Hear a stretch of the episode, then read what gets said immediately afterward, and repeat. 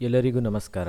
ಭಾಗವತದ ದಶಮಸ್ಕಂದದ ಪೂರ್ವಾರ್ಧದ ಹನ್ನೊಂದನೆಯ ಅಧ್ಯಾಯದಲ್ಲಿ ಶ್ರೀ ಕೃಷ್ಣ ಮತ್ತು ಅವನ ಪರಿವಾರದವರು ಎಲ್ಲರೂ ಕೂಡ ಗೋಕುಲದಿಂದ ವೃಂದಾವನಕ್ಕೆ ಹೊರಟ ಬಗೆಗಿನ ಕಥೆ ನಮಗೆ ಸಿಗ್ತದೆ. ಕುಬೇರನ ಮಕ್ಕಳು ಶಾಪಗ್ರಸ್ತರಾಗಿ ವೃಕ್ಷಗಳಾಗಿದ್ರು. ಭಗವಂತನು, ಅಂದ್ರೆ ಕೃಷ್ಣದೇವನು, ಆ ಶಾಪದಿಂದ ಅವರನ್ನ ವಿಮೋಚನೆ ಮಾಡಿದ. ಈ ಅರ್ಜುನ ವೃಕ್ಷಗಳು ಬಿದ್ದಾಗ ಬಹಳ ಘೋರವಾದಂತಹ ಶಬ್ದ ಕೇಳ್ತದೆ. ಈ ಶಬ್ದಕ್ಕೆ ಗೋಕುಲದ ನಂದ ಮೊದಲಾದ ಎಲ್ಲ ಗೋಪಾಲಕರು ಕೂಡ ಗೋಕುಲಕ್ಕೆ ಸಿಡಿಲೇನಾದ್ರೂ ಬಡೀತೋ ಅಂತ ಸಂದೇಹದಿಂದ ಅವರೆಲ್ಲರೂ ಅಲ್ಲಿಗೆ ಓಡಿ ಬರ್ತಾರೆ. ಅವರು ಬಂದು ನೋಡಿದಾಗ ಎರಡು ಬೃಹತ್ತಾಗಿರುವಂತಹ ವೃಕ್ಷಗಳು ಬುಡಮೇಲಾಗಿ ಉರುಳಿ ಬಿದ್ದಿದ್ದವು. ಆ ವೃಕ್ಷಗಳ ಮಧ್ಯಭಾಗದಿಂದ ಸೊಂಟಕ್ಕೆ ಕಟ್ಟಿದ ಒರಳು ಕಲ್ಲನ್ನ ಕೃಷ್ಣನು ಎಳೆದುಕೊಂಡು ಹೋಗಿ ದಾಟಿ ಆ ಕಡೆ ಹೋಗಿ ನಿಂತದ್ದನ್ನ ಅವರು ನೋಡ್ತಾರೆ. ಈ ಸಂದರ್ಭದಲ್ಲಿ ಅವರ ಎಲ್ರಿಗೂ ಕೂಡ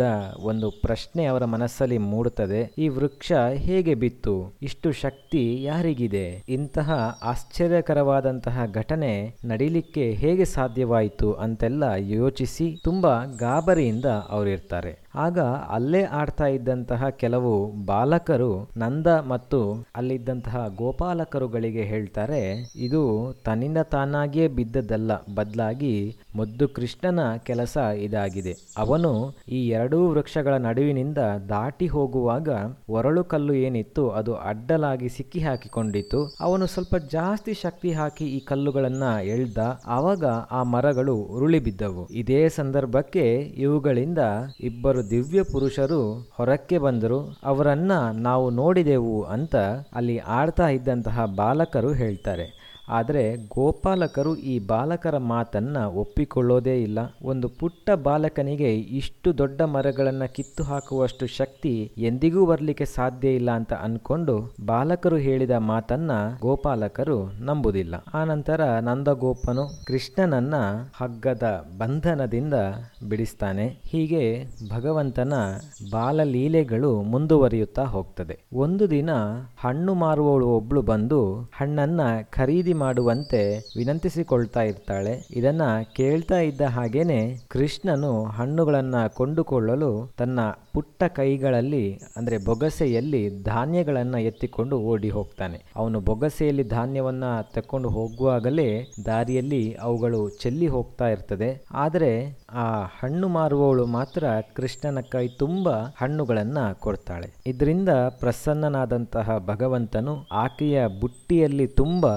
ನವರತ್ನಗಳನ್ನ ಇರಿಸಿ ಆಕೆಗೆ ಅನುಗ್ರಹವನ್ನ ಮಾಡ್ತಾನೆ. ಈ ಕಡೆ ಒಂದು ದಿವಸ ಹಿರಿಯರೆಲ್ಲರೂ ಕೂಡ ಸೇರಿಕೊಂಡು ಒಂದು ಸುದೀರ್ಘವಾದಂತಹ ಚರ್ಚೆಯನ್ನ ಮಾಡ್ತಾ ಇರ್ತಾರೆ. ಅದು ಏನು ಅಂತ ಹೇಳಿದ್ರೆ, ಸದಾ ಗೋಕುಲದಲ್ಲಿ ಒಂದಲ್ಲ ಒಂದು ಸಮಸ್ಯೆಗಳು, ಅವಘಡಗಳು ನಡೀತಾನೇ ಇರ್ತದೆ. ಇದರಿಂದ ಗೋಕುಲ ವಾಸಿಗಳಿಗೆ ಏನು ಮಾಡಬೇಕು ಅಂತ ಹೇಳುವಂಥದ್ದೇ ಗೊತ್ತಾಗುವುದಿಲ್ಲ ಹಾಗಾಗಿ ಈ ಸಮಸ್ಯೆಯ ನಿವಾರಣೆಗೆ ಏನು ಮಾಡಬೇಕು ಅಂತ ಅಲ್ಲಿದ್ದಂತಹ ಎಲ್ಲ ಹಿರಿಯರು ಯೋಚಿಸ್ತಾ ಇರ್ತಾರೆ. ಅವರಲ್ಲಿ ಉಪನಂದ ಅಂತ ಹೇಳುವ ಒಬ್ಬ ಹಿರಿಯ ವ್ಯಕ್ತಿ ಅವ ವೃದ್ಧನೂ ಆಗಿದ್ದ ಸಾಕಷ್ಟು ಜ್ಞಾನಿಯೂ ಕೂಡ ಅವನ ಆಗಿದ್ದ ಅವನ ವಿಶೇಷತೆ ಏನು ಅಂತ ಹೇಳಿದರೆ, ಯಾವ ಸಮಯದಲ್ಲಿ ಯಾರೊಂದಿಗೆ ಹೇಗೆ ವ್ಯವಹರಿಸಬೇಕು ಅಂತ ಹೇಳುವಂಥ ಅರಿವು ಅವನಿಗೆ ಬಹಳ ಚೆನ್ನಾಗಿತ್ತು. ಅದಲ್ಲದೆ ಬಲರಾಮ ಕೃಷ್ಣರು ಸುಖವಾಗಿ ಇರಬೇಕು. ಅವರಿಗೆ ಯಾವುದೇ ಆಪತ್ತು ಬರಬಾರ್ದು ಅಂತ ಹೇಳುವಂಥ ಒಂದು ಭಾವನೆ ಅವನದ್ದಾಗಿತ್ತು. ಈ ಉಪನಂದ ಹೇಳ್ತಾನೆ,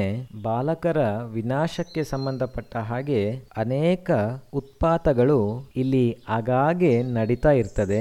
ಯಾವಾಗ ನೋಡಿದರೂ ಕೂಡ ಕೃಷ್ಣ ಮತ್ತು ಬಲರಾಮರಿಗೆ ಒಂದಲ್ಲ ಒಂದು ಆಪತ್ತುಗಳು ಬರ್ತಾನೇ ಇರ್ತದೆ. ಹಾಗಾಗಿ ಎಲ್ಲರಿಗೂ ಕೂಡ ಒಳ್ಳೇದು ಆಗಬೇಕು ಅಂತ ಹೇಳಿ ಇದ್ರೆ ನಾವು ಇಲ್ಲಿಂದ ಬೇರೆ ಎಲ್ಲಿಗಾದರೂ ಕೂಡ ಹೋಗಬೇಕು. ನಮಗೆಲ್ಲರಿಗೂ ಕೂಡ ತಿಳಿದಿರುವ ಹಾಗೆ ಪೂತನ ಅಂತ ಹೇಳುವ ರಾಕ್ಷಸಿಯು ಕೃಷ್ಣನನ್ನ ವಧೆ ಮಾಡಲಿಕ್ಕೆ ಬಂದಿದ್ಲು. ಆದರೆ ದೇವರ ಅನುಗ್ರಹದಿಂದ ಕೃಷ್ಣನಿಗೆ ಯಾವುದೇ ಸಮಸ್ಯೆ ಆಗಲಿಲ್ಲ.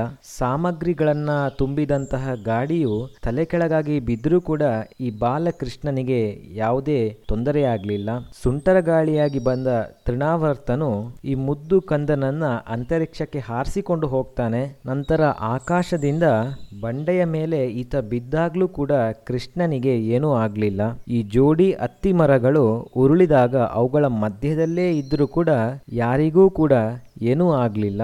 ಪ್ರತಿ ಬಾರಿಯೂ ಕೂಡ ಇವರು ರಕ್ಷಿಸಲ್ಪಡುವುದು ಶ್ರೀಹರಿಯ ಕೃಪಾ ಕಟಾಕ್ಷದಿಂದಲೇ. ಹಾಗಾಗಿ ಯಾವುದೇ ಅನಿಷ್ಟಗಳು ನಮಗೆ ಮತ್ತು ನಮ್ಮ ಈ ವ್ರಜಕ್ಕೆ ಸಂಭವಿಸಿ ನಾಶ ಆಗುವ ಮೊದಲೇ ನಾವುಗಳು ನಮ್ಮ ಮಕ್ಕಳನ್ನ ಕರೆದುಕೊಂಡು ನಮ್ಮ ಅನುಯಾಯಿಗಳೊಂದಿಗೆ ಬೇರೆ ಎಲ್ಲಿಗಾದರೂ ಕೂಡ ಹೊರಟು ಹೋಗಬೇಕು. ನನಗೆ ತಿಳಿದಿರುವ ಹಾಗೆ ಸಮೀಪವೇ ವೃಂದಾವನ ಅಂತ ಹೇಳುವ ಹಚ್ಚ ಹಸಿರಾದ ಸದಾ ಹುಲ್ಲಿನಿಂದ ಕೂಡಿರುವಂತಹ ಲತಾ ವೃಕ್ಷಗಳಿಂದ ಕಂಗೊಳಿಸುವಂತಹ ಒಂದು ಸುಂದರವಾದ ಕಾಡು ಇದೆ. ಈ ಕಾಡು ನಮ್ಮ ಪಶುಗಳಿಗೆ ಕೂಡ ಬಹಳ ಹಿತಕರವಾಗಲಿರಲಿದೆ. ನಾನು ಹೇಳಿದ್ದು ನಿಮಗೆ ಸರಿ ಅನಿಸಿದೆ ಅಂತ ಹೇಳಿ ಆದರೆ ನಾವೆಲ್ಲರೂ ಕೂಡ ಹಿಂದೆ ಅಲ್ಲಿಗೆ ಹೊರಟು ಹೋಗೋಣ. ತಡ ಮಾಡದೆ ನಮ್ಮ ಹಸುಗಳನ್ನು, ನಮ್ಮ ಸಂಪತ್ತುಗಳನ್ನು ಎಲ್ಲವನ್ನ ಕೂಡ ಇಲ್ಲಿಂದ ಸಾಗಿಸೋಣ. ಬಂಡಿಗಳನ್ನು ಹೂಡಿ ಬೇಗನೆ ಅತ್ತ ಕಡೆಗೆ ಪ್ರಯಾಣ ಬೆಳೆಸೋಣ ಅಂತ ಈ ಹಿರಿಯವನಾದಂತಹ ಉಪನಂದನು ಹೇಳ್ತಾನೆ. ಉಪನಂದನ ಮಾತನ್ನ ಕೇಳ್ತಾ ಇದ್ದ ಹಾಗೇನೆ ಗೋಪಾಲಕರು ಎಲ್ಲರೂ ಕೂಡ ಒಂದೇ ಮನಸ್ಸಿನಿಂದ ಹೇಳಿದ್ದು ಸರಿಯಾಗಿದೆ. ನಾವೆಲ್ಲರೂ ಕೂಡ ಈ ಉಪನಂದ ಹೇಳಿದ ಹಾಗೇನೆ ಮಾಡೋಣ ಅಂತ ತಮ್ಮ ತಮ್ಮ ಹಸುಗಳನ್ನ ಒಂದುಗೂಡಿಸಿ ಮನೆಯ ಸಾಮಗ್ರಿಗಳನ್ನ ಬಂಡಿಗಳಲ್ಲಿ ಹೇರಿ ವೃಂದಾವನದ ಕಡೆಗೆ ಹೊರಡ್ತಾರೆ. ವೃಂದಾವನವು ಅತ್ಯಂತ ಸುಂದರವಾಗಿರುವಂತಹ ವನ. ಅಲ್ಲಿ ಎಲ್ಲ ಋತುಗಳಲ್ಲಿಯೂ ಕೂಡ ಒಳ್ಳೆಯ ವಾತಾವರಣ ಇರ್ತದೆ. ಈ ವಾತಾವರಣ ಜೀವಿಗಳಿಗೆ ಬಹಳಷ್ಟು ಆನಂದವನ್ನ ತರ್ತದೆ. ಗೋಪಾಲಕರು ಎಲ್ಲರೂ ಕೂಡ ತಮ್ಮ ಚಕ್ಕಡಿಗಳನ್ನ ಅರ್ಧಚಂದ್ರಾಕಾರ ಮಂಡಲವಾಗಿ ನಿಲ್ಲಿಸಿ ತಮ್ಮ ಹಸುಕರುಗಳಿಗೆ ಯೋಗ್ಯವಾಗಿರುವಂತಹ ಸ್ಥಳವನ್ನ ಕಲ್ಪಿಸಿಕೊಳ್ತಾರೆ. ವೃಂದಾವನದಲ್ಲಿ ಹಚ್ಚ ಹಸಿರು ವನವನ್ನ ಅತ್ಯಂತ ಮನೋಹರವಾಗಿರುವಂತಹ ಗೋವರ್ಧನ ಪರ್ವತವನ್ನ ಮತ್ತು ಯಮುನಾ ನದಿಯ ತೀರದಲ್ಲಿರುವ ಸುಂದರವಾದ ಮರಳ ರಾಶಿಗಳನ್ನು ನೋಡಿ ಶ್ರೀ ಕೃಷ್ಣನು ಮತ್ತು ಬಲರಾಮನು ಆನಂದದಿಂದ ಒಬ್ಬಿ ಹೋಗ್ತಾರೆ ಹೀಗೆ ರಾಮಕೃಷ್ಣರಿಬ್ಬರೂ ಕೂಡ ತಮ್ಮ ಮಧುರವಾದ ಬಾಲಲೀಲೆಗಳಿಂದ ಗೋಕುಲದ ಹಾಗೆ ವೃಂದಾವನದಲ್ಲಿಯೂ ಕೂಡ ಗೋಪಗೋಪಿಯರಿಗೆ ಆನಂದವನ್ನು ಉಂಟು ಮಾಡ್ತಾ ಇದ್ರು. ಇದಿಷ್ಟು ಗೋಕುಲವಾಸಿಗಳು ಗೋಕುಲದಿಂದ ವೃಂದಾವನಕ್ಕೆ ಹೋದುದರ ಬಗ್ಗೆ ಇರುವ ಕತೆ. ಧನ್ಯವಾದಗಳು.